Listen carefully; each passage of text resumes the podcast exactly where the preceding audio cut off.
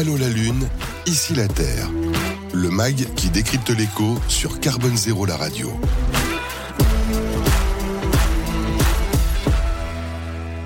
Et donc ce décryptage de l'actu, comme je le disais, on va zoomer hein, sur le commerce équitable. Alors c'est une actu légèrement décalée, on va dire, mais c'était quand même le mois quelque part du commerce équitable avec vous, Valéria Rodriguez, qui est donc responsable plaidoyer chez Max Avelar. Donc je disais légèrement décalé parce que voilà, il y a eu la, grosse quinzaine, on va dire, là qui s'est terminée le, le, 22 mai du commerce équitable avec une journée euh, phare, hein, puisque c'était le, le, 8 mai, la journée mondiale du, du commerce équitable. Euh, un bilan quand même positif, j'imagine, à retirer de cette quinzaine parce que vous affichez des chiffres de, forte croissance. Enfin, c'est ce qu'on constate. Hein, enfin, vous, vous voyez ce que je veux dire quand je parle globalement. En tout cas, vous qui, qui accompagnez euh, les acteurs du commerce équitable. exactement. Alors, euh, il y a une croissance très importante du marché des produits du commerce équitable. C'est ce qui est, c'est ce qui est important. Et effectivement, euh, on est, par exemple, pour les produits labellisés Fairtrade Max Havelaar en 2021 avec une croissance de 21%. On a atteint le marché des produits labellisés Fairtrade Max Havelaar atteint 1,2 milliard. Mm-hmm. En, en France, le marché du commerce équitable en général dépassé la barre de 2 milliards.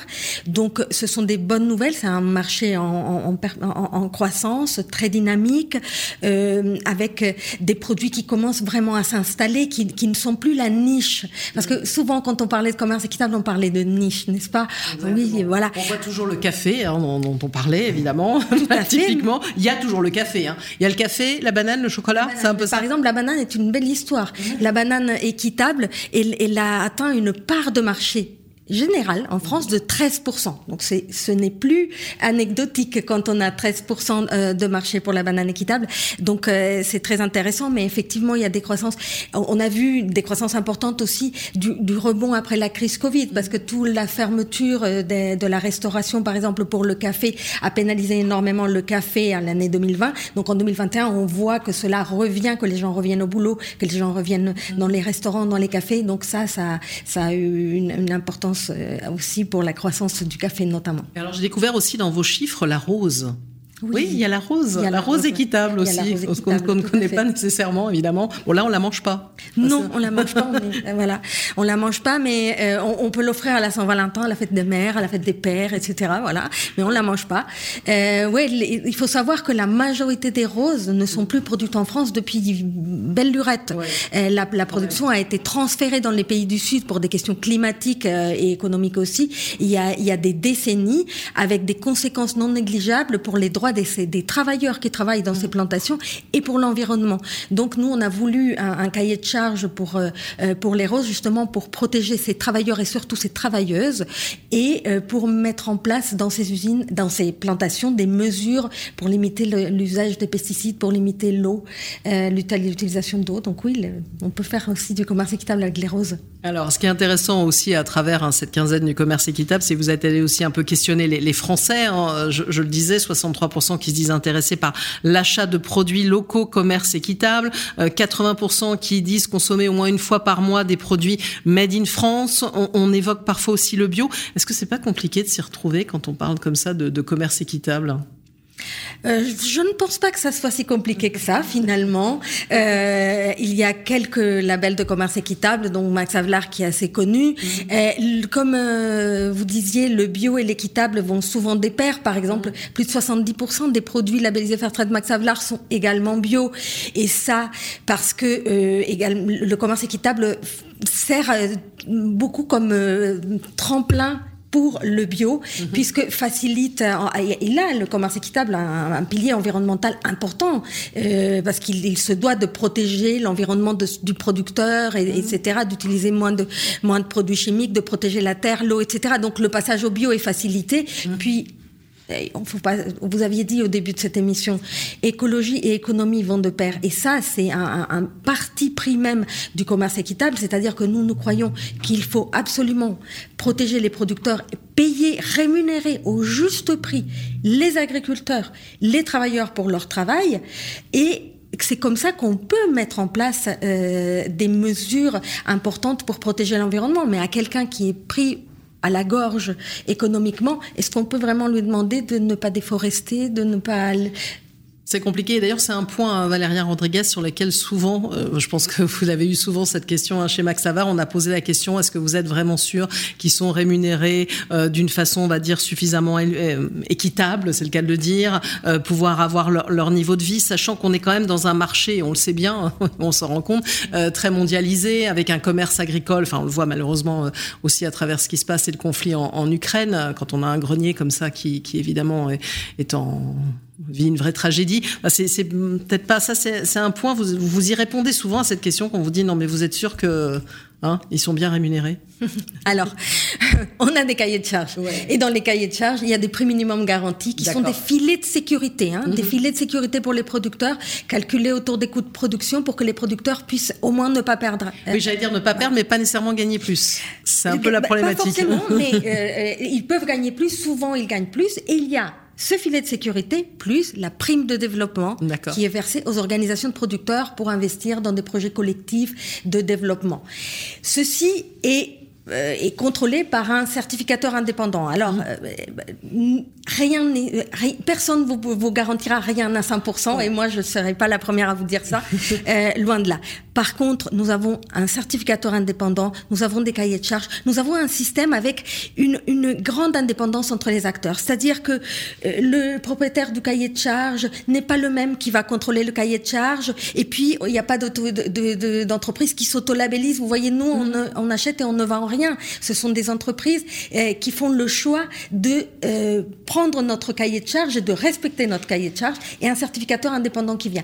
Avec ça, on a suffisamment de garde-fous pour penser que le système fonctionne dans sa large majorité. Après, les exceptions existeront toujours. Alors évidemment, quand on parle commerce équitable, on pense souvent mondial, mais finalement ça peut se passer en France et vous avez vos premiers produits français labellisé aussi commerce équitable, puisque finalement on parlait de Made in France, de local, et où il y a une appétence aussi des, des, Français pour ce type d'achat. Ah, tout à fait.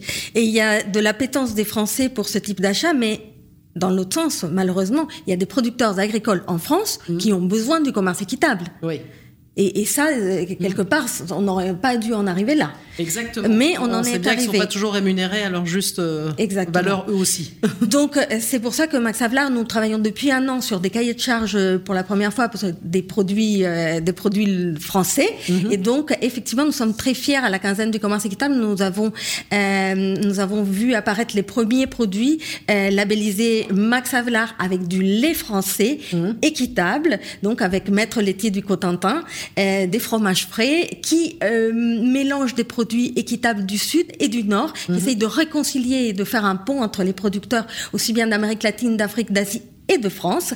et donc voilà, des fromages frais à la vanille euh, de Madagascar et au lait euh, du Cotentin euh, et, et, voilà et au sucre de canne aussi du Sud. Voilà, c'est l'idée de... du blé aussi du lait et du blé. Pour l'instant, on, est, on en est là.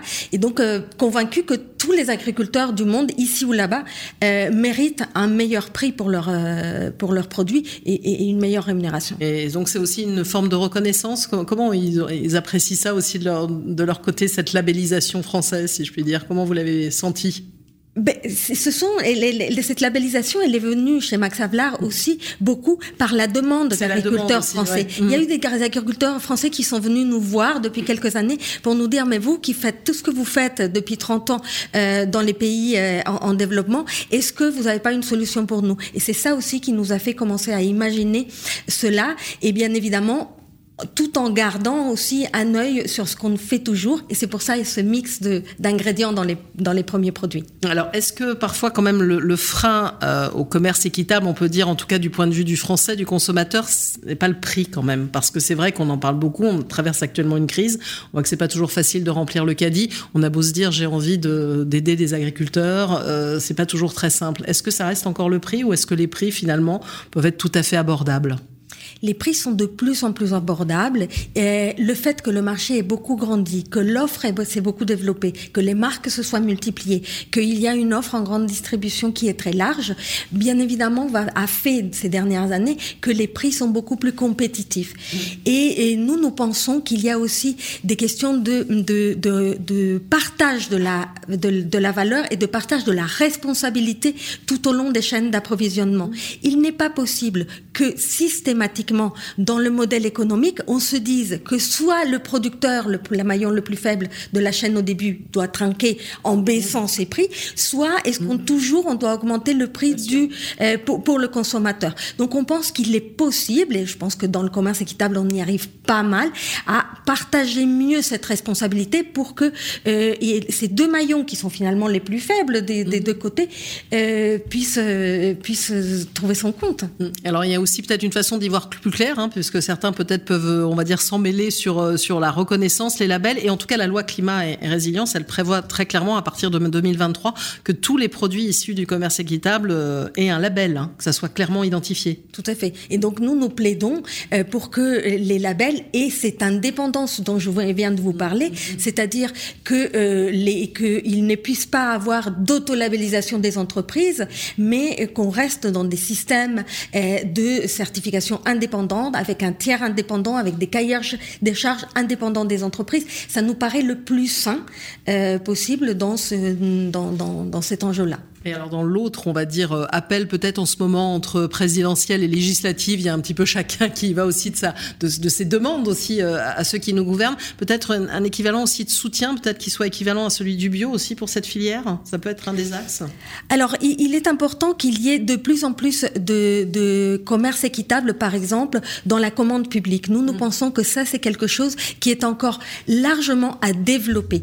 Il y a eu déjà un pas qui a été fait justement à la loi climat concernant cela. Vous savez qu'à la loi Egalim, on avait créé ce 50% de la restauration collective publique qui devait avoir des produits durables à l'époque de, la loi Egalim, on avait plaidé pour que le commerce équitable soit dans ce 50%. 50 causes, on y est arrivé à la, à la loi climat. Donc maintenant, le commerce équitable est une, un des produits durables à tenir en compte pour ce 50% obligatoire. C'est une, et c'est une bonne nouvelle, mais nous pensons que l'État peut faire beaucoup plus pour mettre des critères de commerce équitable dans les marchés publics. Parce que ça, c'est l'assurance que les marchés publics euh, jouent justement le jeu de la justice pour les agriculteurs et pour les travailleurs ici et là-bas. Bah, merci pour votre éclairage, Valéria Rodriguez, donc euh, responsable plaidoyer au sein de Max Avelar. Les uns et les autres, vous avez un commentaire à faire, ça y est, vous savez tout sur le commerce équitable. Enfin, j'ose espérer, parce que sinon, on n'a pas, pas réussi à commenter. Hein. Simon, vous voulez rajouter quelque chose Ça y est maintenant Je, ne savais pas qu'il y avait aussi euh, que ça se faisait aussi en France à une échelle plus locale. Et, euh, et donc ouais, c'est une bonne chose effectivement. Est-ce que est-ce que euh, c'est normal qu'on en arrive là, comme vous disiez, mais mais heureusement finalement qu'il y a ce, cette possibilité là quoi. Nicolas Ledoux, vous voulez rajouter un commentaire? Ouais. L'agriculture urbaine explose, oui. mais on n'a pas encore atteint des niveaux de production suffisants pour que les villes soient autonomes alimentairement, bien évidemment. On avait dit que même l'île de France, en elle-même, mm, sait ne l'était pas. et qu'on ne pouvait pas nourrir Paris nécessairement de toute l'île de France avec. Donc on a une vraie problématique quand même. Mais mm. aller vers une logique de production plus équitable et meilleure rémunération des producteurs, ça peut être aussi un levier d'accélération pour euh, ces productions urbaines.